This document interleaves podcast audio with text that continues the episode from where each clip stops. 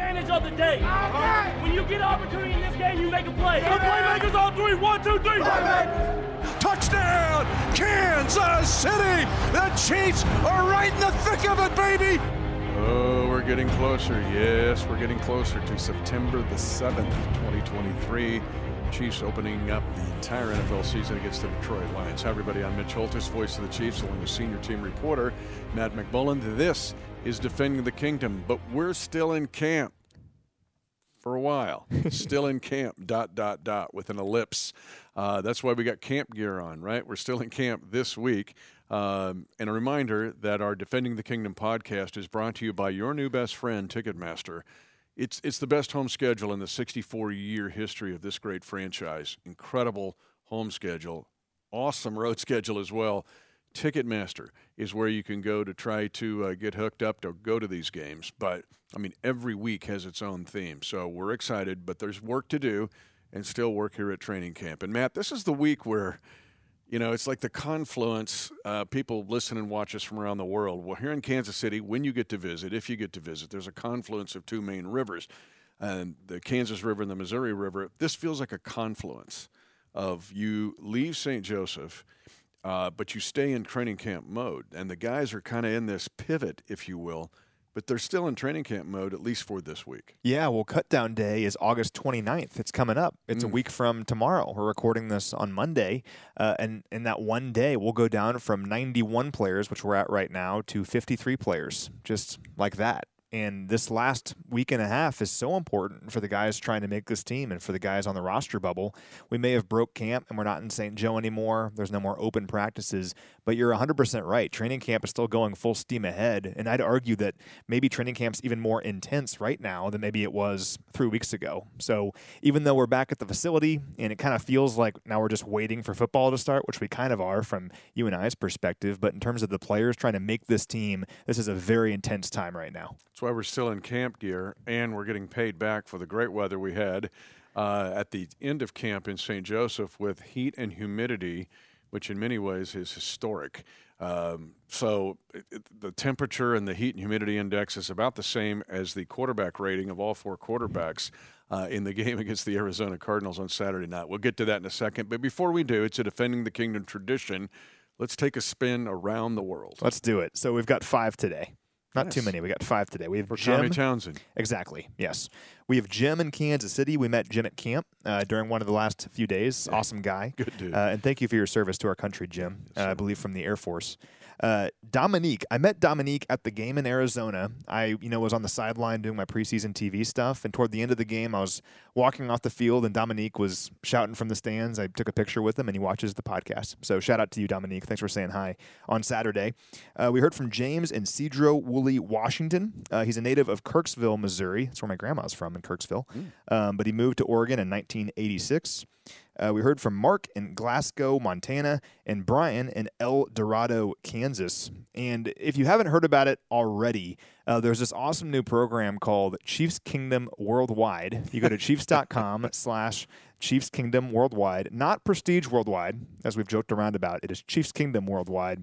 And it's actually really cool. You can see uh, different, like, Chiefs affiliated venues around the world. So if you are a bar or a restaurant somewhere in the world and you consider yourself a Chiefs bar, you can register yourself on Chiefs Kingdom Worldwide, and anyone can get online and see that you're a Chiefs bar. So remember Tune Bar and Grill uh, that yeah. we talked about a few weeks ago? Yeah, They're on there now in okay. Chicago. So uh, if you're a Chiefs fan, you have a Chiefs restaurant, a bar somewhere in the world, you want to register it on Chiefs Kingdom Worldwide, you can. You can meet other fans from around the world, and they also have this great interactive map where you can see little arrowheads all over the world. So if you're a Chiefs fan living in Kansas City or somewhere else in the world, uh, check out chiefs.com slash Chiefs Kingdom worldwide. And the world include so we had one from El Dorado, Kansas in this one. We sure did. El Dorado, Kansas. All Brian. Right. Home of Butler County Community College, by the way. Caden Davis who played for Arizona in the game Saturday night, was from Ellsworth, Can- is from Ellsworth, Kansas. Played at Butler County Community College. Now with the Arizona Cardinals, was at Northwest Missouri State. Butler County Community College has been the home of many national champions, the Grizzlies, and a lot of players that have come uh, gone into the National Football League. So El Dorado, Kansas, um, and all of our Jayhawk JUCO League teams uh, take a bow because it is many times a proving ground or a, um, potting soil, if you will, for National Football League players. There is a tradition there that uh, is worth those of you want to dig into it almost every week there's a Jayhawk JUCO guy in the game, uh, including we've got our own. Uh, Kahlef Hailassie played at uh, Independence Community College, and uh, let's see who else. I think Matt Dickerson played at Highland Community College up near St. Joseph. So anyway, uh, we digress. Uh, we get into now. Okay, it's still camp, but we have to go back and visit the game in Arizona. Yeah. I've only done the voice of the Chiefs and been in the National Football League for 30 seasons. So I'm just getting started. But I did something on Saturday night I've never done in any preseason. Now, four quarterbacks normally won't play in a regular season game unless it's the 49ers, and I don't mean that to be funny. I mean, they they did that in the playoffs when they had all the injuries. But four quarterbacks, and the worst was Patrick Mahomes with a QBR, a quarterback rating of 109. Matt, in this game, four quarterbacks attempted 38 passes. Uh-huh. They completed 31. I went back I'm such a nerd. I went back and watched the seven incompletions. Uh-huh. Okay. Three were drops. Three should have been caught. All right. That leaves four. One is the crazy Pat jumping up and down out of bounds play. That he almost completed. Yeah. And that was been a difficulty of and the other one was um, Justin Ross not being on the same page with Blaine Gabbert because he was wide open. Would have been a touchdown. Would have been a touchdown. The other two were like tight window throws. That's it. That's how close the Chiefs quarterbacks were in a preseason game, all four of going 38 out of 38. That was crazy. Yeah, it was. I, I, have all their stats here because it was remarkable. So Patrick went 10 of 15 for 105 yards and a touchdown. He was in there for three possessions, then led the Chiefs on the touchdown drive on his third possession. Three drops yep. out of his five incompletions. three drops. Uh, Shane Buechele was legitimately perfect. He went 10 for 10 for 105 yards and a rushing touchdown where he cut in on the safety on the five yard line. And Patrick, after the game, was like, I don't know if I would have done that, but hey, Shane scored. So respect to Shane for that. Uh, Blaine Gabbert was 7 of 8 for 120 yards and two touchdowns. He had a perfect passer rating of 158.3. It can't be any higher than that. It was perfect. And then uh, Chris Oladokun, uh, I was happy for him yeah. on Saturday after a tough game against the Saints that tough interception. He went four of five for 63 yards and led a touchdown drive. They all combined, you mentioned 31 of 38 for 393 yards and four total touchdowns. And the Chiefs scored on their final six offensive drives, not counting the kneel down at the end of the first half, uh, beginning from about midway through the first quarter to the end of the game. So if you're looking for positives in a preseason game that otherwise doesn't matter at all, there were a lot of positives offensively after a bit of a slow start. What was funny, and if you were listening on the Chiefs Radio Network, it, it became hilarious because we had Chairman and CEO Clark Hunt on uh, during the broadcast in the second quarter when it was SMU graduate Shane Buechele uh, literally teaming up on every play of a seven play touchdown drive. Five of them were either Buechele or Rashee Rice and it was just SMU, SMU, and Clark's from SMU. It became funny. I said we were going to play Peruna, which is the SMU fight song, and bust it out because it couldn't have had any better. Like if you're going to have the chairman and CEO who oh is a graduate of SMU, let's have the two SMU guys on the team just like completely take the game over. But that's what they did. It was a good sign for both of them actually. And it begs the question too: Is there a preseason Hall of Honor anywhere? I think maybe there should be. We should create that. We'd have a lot of fun doing the preseason. we would. Hall of Honor. I don't know where it would be. Uh, we'll find a place. And maybe some of you uh, Kingdom defenders out there want to give nominations, but Shane Buechele might be in the, uh, in the inaugural class of the all time Chiefs preseason Hall of Honor. He has been lighting it up now for three preseasons. Yeah, every preseason. I mean, what I really respect about Shane is he's given an opportunity, right? Here is your chance to show that you belong. And every preseason, he shows that he belongs. And to his credit, he earned himself a spot on the roster last year, and he's fighting for a spot on the roster right now. And he couldn't be putting his uh, best foot forward any better than he is, right? I mean, he's just been outstanding. So I'm happy for Shane. We'll see how everything works out, but Uh, Shane Buechele was legitimately perfect uh, against the Cardinals. And how about Rashee Rice? I mean, what a showing from him uh, to bounce back from an early drop on the Chiefs' first possession uh, to catch eight passes for 96 yards, including a 38 yard reception and a 25 yard catch. And I think we saw some of the things the Chiefs talked about way back in April when they first drafted Rashee. They talked about how he was like a running back in the open field. He's violent. Uh, he doesn't just go down at first contact. And we saw that time and time again. They tried getting him in different situations and using him different ways. And really, after that initial drop, he was one of the best players on the field throughout the game. I like how he played into the third quarter. Uh, he didn't get just to put his hat on after a few big catches and call it a day. He kept playing, uh, but really looked great, I think. So uh, it bodes well for his future here in Kansas City and how he can help this team early on. I want to keep this uh, discussion with Rashee and the other wide receivers going, but before we do that, Blaine Gabbert to me has been incredibly impressive ever since we watched him when he first came into the fold in the spring his ability to attack the third level of the defense within this offense, we've now seen it in two preseason games. His long throw to Ihmir Smith-Marsette in this game, the 43 yarder that he had to Richie James in the game against New Orleans, shows you that it's not a mistake or it's not an anomaly. And I know he's been in the league 12 years, so he's very similar to the Chad Henne story. But you can see where Chad Henne has his skill set but Blaine Gabbert has his skill set, and his skill set fits this offense very well. And the fact that he can, the ball comes out fast, whether it's slants or short throws, but he has the ability to be accurate on deep throws. It's like I said on the radio broadcast, he can hit a three run homer. And that's an asset as a backup quarterback. And we've seen it in consecutive games now because he did the same thing to Richie James against the Saints just a couple weeks ago. It's kind of funny how, with players like Blaine Gabbert, we almost forget how talented they are. I mean, he was a blue chip recruit out of high school, ends up at Mizzou, one of the top quarterback recruits in the nation, and he's a top 10 pick in the NFL draft. And just the way his career's gone, lots of different offensive systems, just playing for a lot of teams that weren't very good, never really had a chance to get comfortable in a system and let his talent come out. And I remember reading an article about Blaine. Uh, last year about how finally comfortable he was in Tampa Bay, where he was with the same system, the same offensive coordinator, the same culture for three years in a row, and he was able just to be himself and be comfortable. And I think that's helped him a lot in his career. And we're seeing that comfort here in Kansas City, even though it's a new system, it's a new culture.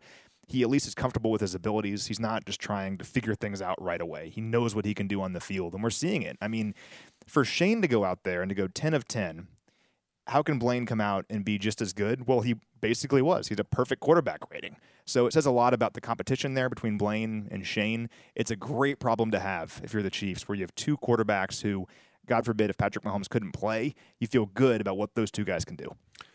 So this segues into roster math. Again, this Defending the Kingdom episode is called It's Still Camp, But. And now we kind of start to look at roster math, being here uh, on the early part of this week before with the third preseason game against the uh, Cleveland Browns. And so while we're on the quarterbacks, let's just take that because after the game on Saturday night at Arizona, people have been running quarterback controversy and now what happens or the shift in the depth chart. Just hang on, people. This is what coach does by design. We've seen him do it in the past. He wants he wanted Shane to play with the first unit uh, the offensive line in the first half, which he did not get to do against the Saints. Blaine Gabbert got the chance to do that in the Saints game. So that's by design. And the fact that there is a practice squad here. So we talk about like 91 to 53 on a week from tomorrow as we as we um, post this or, or, tape it on the 21st of um, August. There's still a practice squad, and the practice squad we've seen include several quarterbacks, and there's three levels to the practice squad. Shane Buechele is still in that where he's not had two accrued seasons, which puts him in that level one of being on the practice squad, which is you can go back and look at if you want to look it up. Ola Oladokun, who played really good, we saw him last year be the oh I don't know we're going to replicate the running quarterback guy. He's Jalen Hurts. Yeah, he's, he's Lamar Jackson. And, yeah. and, and he's valuable in that role. And all the guys on the team talk about that. So if everybody's losing sleep over oh my gosh who's going to make the roster just keep in mind there's a 16 man practice squad. You can protect those some of those players, and so don't just just know this is all by design and, and working the way Andy Reid wants it to work. Yeah, that was one of the few positives to come out of the COVID season is the 16 man practice squad is still a thing, and it's going to be a thing moving forward. The practice squad used to be truly just a handful of guys who are very young players who have not played a lot in the NFL and it's an opportunity for them to stick around in a building. Well, now it's almost like a taxi squad where you have 16 players, I think four of which can be veterans. There's no limit on how old yeah, they actually can be. it's six, I think. And now it's six now. Okay, it's grown. Yes, yeah, six yeah. of them can be veterans, and there can be. Danny Shelton was one, one last year. I mean, there's no limit on how uh, many years they've played. Uh, that's a big deal, and it allows the Chiefs to keep players around who maybe they otherwise couldn't have kept a couple of years ago. And Assistant General Manager Mike Borgonzi a few days ago uh, during training camp, he was talking about how they're trying to get the best 53 and the best 16. It's not just the 53 man roster. And one example I use over and over again is Jack Cochrane from last year at linebacker did not make the team out of training camp, but made the practice squad and was elevated a few weeks later and played like 11 games with the Chiefs, including all three playoff games. So even if they don't make the team right away, what they're showing in the preseason right now is very important at every position on the field. It's a great point you make, Matt, because really, and we talked about this a little bit last year, but you're saying, hey, you were cutting to 53 in a way, you're almost just cutting. You're cutting to 69 because those 16 guys, as you mentioned, really are a part of your team. And and this it wasn't that long ago. There were only six guys on the practice squad and no veterans. Now there's still rules. I mean, you got to clear waivers, and, and somebody can claim anybody if they're not on that protected list that they can they can go um, to uh, the other team, but they have to go to the other team's 53 man roster. So there's some element of risk, and but still the practice squad, and I'm glad they kept this after COVID. It was it was great that the um, NFL kept that rule. You're really looking at about 69 guys that are in your building and helping you win games week to week. And those veterans don't have to be waived because they're vested veterans. So when you see roster cuts come out, and if there's a, a well known player that gets let go who's been in the league a long time, it's very possible they'll be back the very next day. So we saw that with Elijah Lee last year as an example. So this time of year is always interesting, and you see all the roster projections everywhere. But Brett Veach and his staff are really good at what they do in terms of player evaluation, but they're also very good at figuring out the puzzle that is the roster within all the rules. So we'll see what happens and how creative they get. Let's go to the roster within all the rules with the wide receivers. We've mentioned it during the time in St. Joseph. 13 wide receivers right now on this roster. Kadarius Toney still out with his knee injury. We've seen some other injuries. Uh, Nikko Remigio had the shoulder injury in practice after the Saints game. Uh, that was last week, but we're seeing these other guys emerge. It's made some Chiefs Kingdom fans anxious of like, oh my gosh, uh, can't we keep Rice? Can we keep Justin Ross? We what about Justin Watson? Right, he's got uh, he had the touchdown the other night uh, on the play from Patrick Mahomes, who loves playing with him. Richie James is is becoming a dude. Uh, we know about Skyy Moore means. But let's just take Rice, and I love what you said about him as well, because we're seeing here the multiplicity of ways that all of the guys that I mentioned, especially Rice and Skyy Moore, how they can impact a game. Because Rashee Rice, whether he's running a flip pass or you run a bubble screen, that's a guy that can break tackles. And, and a guy that's almost like a running back, sometimes playing wide receiver.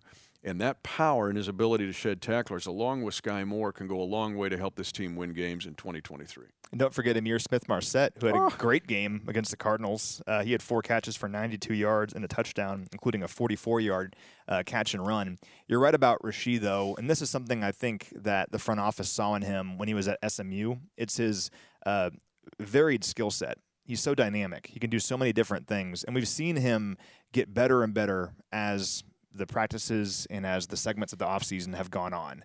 I remember watching him during rookie minicamp, and uh, at times it seemed like he a lot was being thrown at him, and how is he going to handle it? And I think he's handled it really, really well. Where he has gotten just a little bit better through OTAs, through minicamp, and through training camp.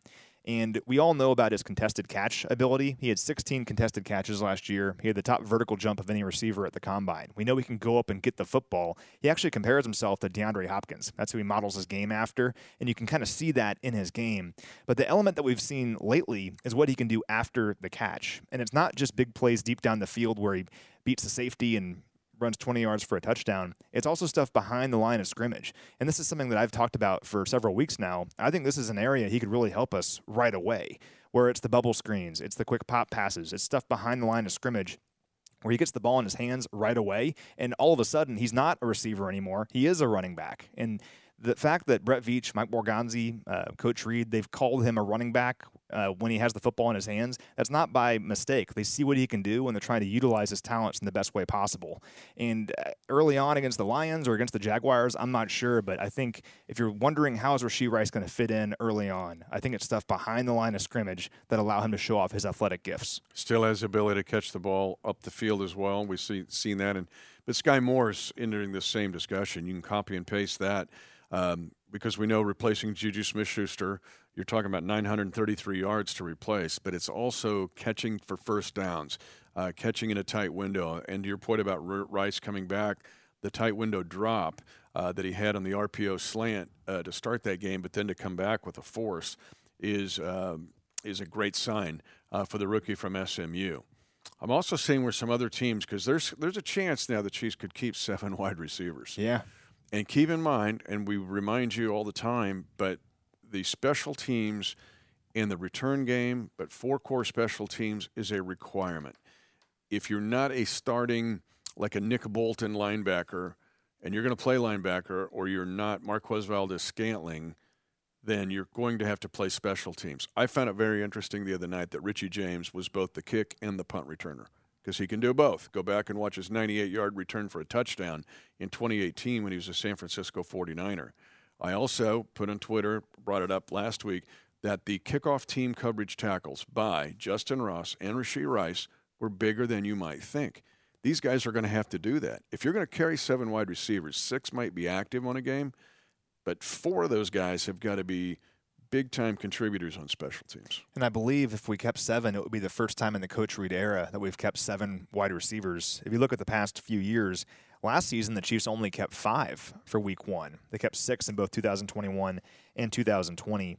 So seven isn't out of the realm of possibility, but it would be something new uh, for this coaching staff. It's a good problem to have, though, if you're the Chiefs, where you have potentially seven players at wide receiver who you have to say we got to keep all these guys and we'll see what they decide but you're right it's more than just what they're doing offensively that's important and you want to be able to rely on them and see what they can do in the offense but really for especially the fifth and sixth wide receiver maybe the seventh they have to play special teams. They have to play special teams well, and they have to help you in different areas because there are not enough targets to go around to justify keeping seven receivers just for offensive reasons. You have to be able to help on special teams. And Justin Ross is a great example of a player who we've seen them sprinkle into the special teams unit ever since OTAs. Like, can you do this? And to his credit, he's handled it really well and shown that he can do it. So if Justin Ross makes this team, it's not just because of what he does offensively, it's because of the work he's put in on special teams for the last several months. You remember the OTA early June, I think I go, ooh, it's kickoff coverage. Look who's at R3 on kickoff coverage. Yep. And it was Justin Ross. Yeah. Like we're thinking, when's the last time he was on kickoff coverage? But high school, maybe? Maybe but it might be the first game against the Detroit Lions. So I know you. Uh, we all know where you're at. You got to figure out your fantasy league. You want to take a chief as wide receiver. Just play reality with us here for a second and realize they've got to be on special teams. Uh, as we close out this defending the kingdom, which is it's still camp, but there's two areas I want to discuss uh, before we close going into this Cleveland game, and it's the defensive line, and it is the defensive secondary. So let's take the defensive line uh, first here. And we all know Chris Jones has not been in camp. He's not here as, as we uh, record this. But there continues to be a mix and match on the defensive line. People go, gosh, the Cleveland game, does it mean anything? Yes, it does. It's a, very important. And let's take the defensive line first and foremost, because to me, the Cleveland game is very important in continuing to look and find somebody, at the very least, a rotation or somebody one who could capture more snaps than originally thought – when you were looking at the team back on June the 15th? Sure. It's players, if you're talking about the interior, like Daniel Wise, uh, Chris Williams, uh, Matt Dickerson. Um, can those guys step up and maybe earn a roster spot when maybe they wouldn't have gotten the snaps to earn that spot uh, if the situation was different right now? Um, we'll see. They have to earn that. Uh, one player on the outside I'm looking forward to watching against the Browns is Felix Anudike-Uzomah. Of course, a first round pick from K State. He had the second most defensive snaps of any player in the game against the Cardinals. So I think they're trying to get as much of a look at him as they possibly can, get as many reps for him as they possibly can. He spoke to the media today, and I think he feels like he's coming along, but he still has a lot to prove. And I asked him if he was excited as a hometown kid to play his first game here at GEHA Field at Arrowhead Stadium. I mean, how cool is that? You grow up going uh, to games here in Kansas City, and now you'll be on the field and for a split second, you could tell he's excited, but then he's like, "I still have a lot to work on, though," and that's what I wanted. To, I want to go out there and just improve and get better. Uh, all the other stuff is secondary, and I think that shows a lot of maturity. And I'm hopeful that Felix can get a bunch of reps in this game, maybe a, a big play or two, and can get his confidence up uh, and feel comfortable in the defense, um, where he can help us here against the Lions. The big player too is the phrase that to me that strikes. He's been really close to a flash play. There was a touchdown by um, yeah, Winston in the uh, New Orleans Saints game, and he was with an eyelash of getting a sack or a pass defense there, and he slipped. Touchdown Saints within a fraction of a of a second in a way. Same thing last week. He was really close uh, with a big time flash splash play, which I think would be great for him to get against Cleveland, just to give him a surge yeah. uh, of confidence going into the regular season. So your point about making a significant play, I think, is a good one especially with Felix. The other thing to watch is we talk about the receiving corps doing a whole bunch of different things. Those defensive linemen, the edge guys, especially here, moving around and being able to do different things. The Mike Dannas of the world. Uh, the Cleveland game would be watching a B.J. Thompson, uh, the rookie out of Stephen F. Austin. Charles Omenihu's got the six-game suspension to start the regular season. And a guy that we haven't talked much about, we mentioned him some, is Malik Herring. Yeah. I mean, this is when he was coming out of Georgia now – and then he tore his knee in the Senior Bowl. That's what that was like. And but but the Chiefs went in to take him right as a project, much like a Rashid, I'm uh, not not Rashid Rice, but much like a Justin Ross, and to take him as a project. Well, now all of a sudden the world looks differently to Malik Herring, uh, and if he could make some plays early on, uh, even in the Cleveland game, whether it's inside or outside, because he can line up at both, it would bode well for him and Felix to give them a shove into the regular season. I spoke about Malik uh, during the broadcast in like the third or fourth quarter uh, during the game on Saturday. Just a great story, and he's someone who I don't think is talked about enough.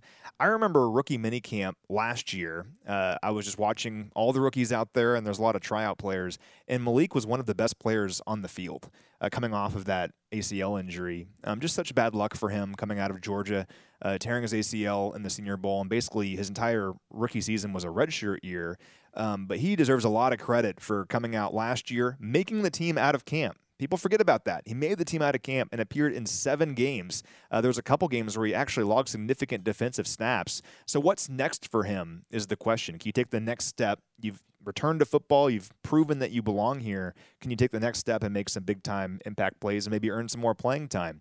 Uh, I think he can do it. We'll find out uh, when roster cuts happen, but I think that Browns game is a great opportunity for him to show that he belongs and he's ready to take that next step. And he can play inside and outside. Just follow him around uh, in this game, and you'll see where he is an asset for Steve Spagnuolo and Joe Cullen. The secondary becomes a discussion because, and we, we talked about this last week, but we're going to talk about it again because here we are, right? Camp's still going on, but it's looming closer. We're just, you know, a week and a half away from uh, starting this season or close to it. Or, anyway, the point is the secondary with L'Jarius Sneed now missing double digit consecutive practices with the knee inflammation, Nick Jones injury, the fractured fingers against uh, New Orleans, Nazeeh Johnson losing the season to an ACL in camp. What used to be of like, wow, we got a lot of dudes there. Now you're looking at, wow, this is kind of thin. And so who knows what the 53 is going to look like in the secondary. You also have to look, is it a combination of corners, six corners, four safeties, five corners, five safeties. You get kind of look at the hybrid guy. Um, Chamarri Conner's been a, a really, really impressive, kind of can do a lot of stuff for this team including special teams. But there's guys like Ekow Boye-Doe and Kahlef Hailassie that even have a shot of, of making the 53. They're thinking practice squad here, right? They both have shot up the charts. But Ekow Boye-Doe comes to mind, again, out of nowhere. Um, because he came on the tryout weekend. He wasn't even part of the phone call on the undrafted free agent frenzy of two hours after the draft. He was a good player at K State, but now all of a sudden, I mean, he's getting a lot of snaps and looks, and he's not disappointing. He recorded 49 defensive snaps against the Cardinals. It was the most of any defensive player for the Chiefs. They're taking a long look at him, and I think he's doing a lot of things to show that he deserves to be here. I'm not sure how it'll all shake out on August 29th, but to go from a tryout player who made this team uh, when he was trying to stand out amongst 50 other rookies at rookie minicamp. He doesn't get signed right away, but then he joins his team ahead of OTAs to now be in a position where I think he has a legitimate shot. And maybe even if he doesn't make the team, to go back to our earlier point, if he makes the practice squad, who knows what can happen in week nine or week 10? He could be called up and could make a play. So it says a lot about Ekow that he is in the position that he's in now, both uh, as a player mentally and also just his natural ability the draft process is so refined. It's so good, but I mean, still, guys can fall through the cracks, and you can find yourself uh, with an Ekow Boye-Doe uh, going into the third preseason game where you see him and you say, "This guy should have been drafted." Uh, one guy who was drafted that you mentioned, Chamarri Conner, I think is making a big impression right now, and he's someone who got better and better during training camp. And you can't look too much into first team, second team, third team during the preseason because they're trying to give guys different looks with different groups. But Chamarri Conner was the third safety for much of the first quarter with the first team defense they're putting him out there because they believe in him. And he's such a versatile player who can do so many different things. Uh, he played 37 snaps against the Cardinals. Uh, he was lined up at free safety at times, kind of playing that center field, but also was playing the slot quite a bit, and he was blitzing out of the slot. And we know how much Steve Spagnuolo loves DBs who can blitz. L'Jarius Sneed had the most pressures of any DB in the NFL last year with 18. Chamarri Conner, time and time again, was blitzing off the edge. And for him, if you're trying to show that uh, because we feel good he'll make the team. But if you're trying to show that you belong in the defensive rotation, the more you can do is going to earn you those opportunities. And man, he showed us throughout camp and really, particularly in that Cardinals game, he can play a lot of different roles in this defense. I'm really excited about Chamarri right now. 41 inch vertical. So he's got the ability to play the deep third of the field or win throw it up jump ball plays. He's physical to play the run. He's quick to blitz it's been fun to watch him grow. It's fun to see where he'll grow uh, even further in this system. Boye-Doe has been impressive. He's so good in press coverage, which is what Steve Spagnuolo likes to do a lot. Our, the Chiefs corners play a lot of press. They're rarely an off. Sometimes they will be. But the fact that he's and he's not a big dude, like he's not as big as uh, Joshua Williams or Jaylen Watson, but he plays bigger than he is. He's very physical. The, the, one litmus test in press coverage is can you cover the slant? Like we we want to follow, you know, hey, the deep ball. Yeah, that's true. I got it. But the slant is so hard to cover in the National Football League without getting a penalty. He's really good at it. I mean, there's some athletic ability to Boye-Doe, plus some instinct with him that uh, takes even a further look and and uh, follow this cat along. I remember after the Saints game, you know, there's those three days that you go back to St. Joe. We did a whole podcast on it. There's some of the toughest days of camp because the guys have a whole game day experience and then it's like all right we're going back to missouri western for some more padded practices. And i remember on the first practice back uh, in st joe it was on tuesday he made two really nice plays to break up a pair of passes. And i think it says a lot about him as a rookie just along for the ride on this roller coaster and trying to keep his head above water that he was making plays on one of the toughest practices of training camp where it was hot and you're expected to go out there and maintain that momentum that you've been building. Uh, says a lot about him. And I even remember earlier in camp, uh, for those of you that have been to training camp, there's the hill that the guys walk down to get down to the field, and coaches walk it, everyone walks it. And, uh, you know, the quarterbacks are together, you know, players that are great friends with each other walk down together, whatever. Uh, Ekow was walking down with Steve Spagnuolo, and Coach Spags had his arm around Ekow, and they were just walking down the hill. And to me, that just said a lot. Like Spags likes this guy; he believes in him. He wouldn't be talking to him if he didn't, and uh, he's backing up backing up that confidence on the field. Fun to watch it. It'll be something that we'll pay attention, both of us, to, to the game on Saturday against the Cleveland Browns. So we'll close this way. This is really one of my favorite games because there's so many kids that come to this game. I love the training camp we, we talked about it. So many kids come to camp of the record number that came this year to St. Joseph. But this preseason game is about taking nine and 10 year olds and making them the, the, their favorite team the rest of their life because they may not go to a regular season game, but they'll go to this game. And so I, I just love this final preseason home game, or, or uh, last year it was the, the Commanders game and the, and the Packers game because it's kind of a back to school game but there will be kids all over the stadium on Saturday. And that's the best. And also, even though we've been talking about roster math and who's going to make the team, this game is really important for a lot of these players who maybe aren't going to make the team. Maybe some of them don't have a future in the NFL, but forever they're going to remember when they played a football game in the NFL for the Kansas City Chiefs, the reigning Super Bowl champion, at home. They're going to have that experience forever. And I think it's so cool that uh, so many players are going to have an opportunity to play in this game. Uh, hopefully, they can make some plays. And it's something that we can't forget. I mean, it's it's we understand it's a business, but at the end of the day, these are humans. Uh, these are people that have been chasing this dream their entire life. And even though it's just a preseason game, for some of these guys, it'll be a dream realized. So, pretty cool. That's why Steve Sanders is so valuable. He's our team photographer. He's got a great staff, but a lot of those guys, if you and I are on the field this week, hey Steve, make sure you get a photo of me in my Chiefs uniform trying Yeah. to tackle a guy that's wearing a Cleveland uniform because it's going up in the man cave. someday. Absolutely. He's Matt McMullen, senior team reporter. Camp, yep, tell by the garb, camp's still going on. But thanks to the folks at Ticketmaster for helping uh, sponsor this one. But uh, hopefully, we'll see you at the game uh, Saturday at Arrowhead because it's getting closer, folks. That opening game against the Detroit Lions. 10, 5, touchdown! Lock it down! And the celebration begins at Arrowhead.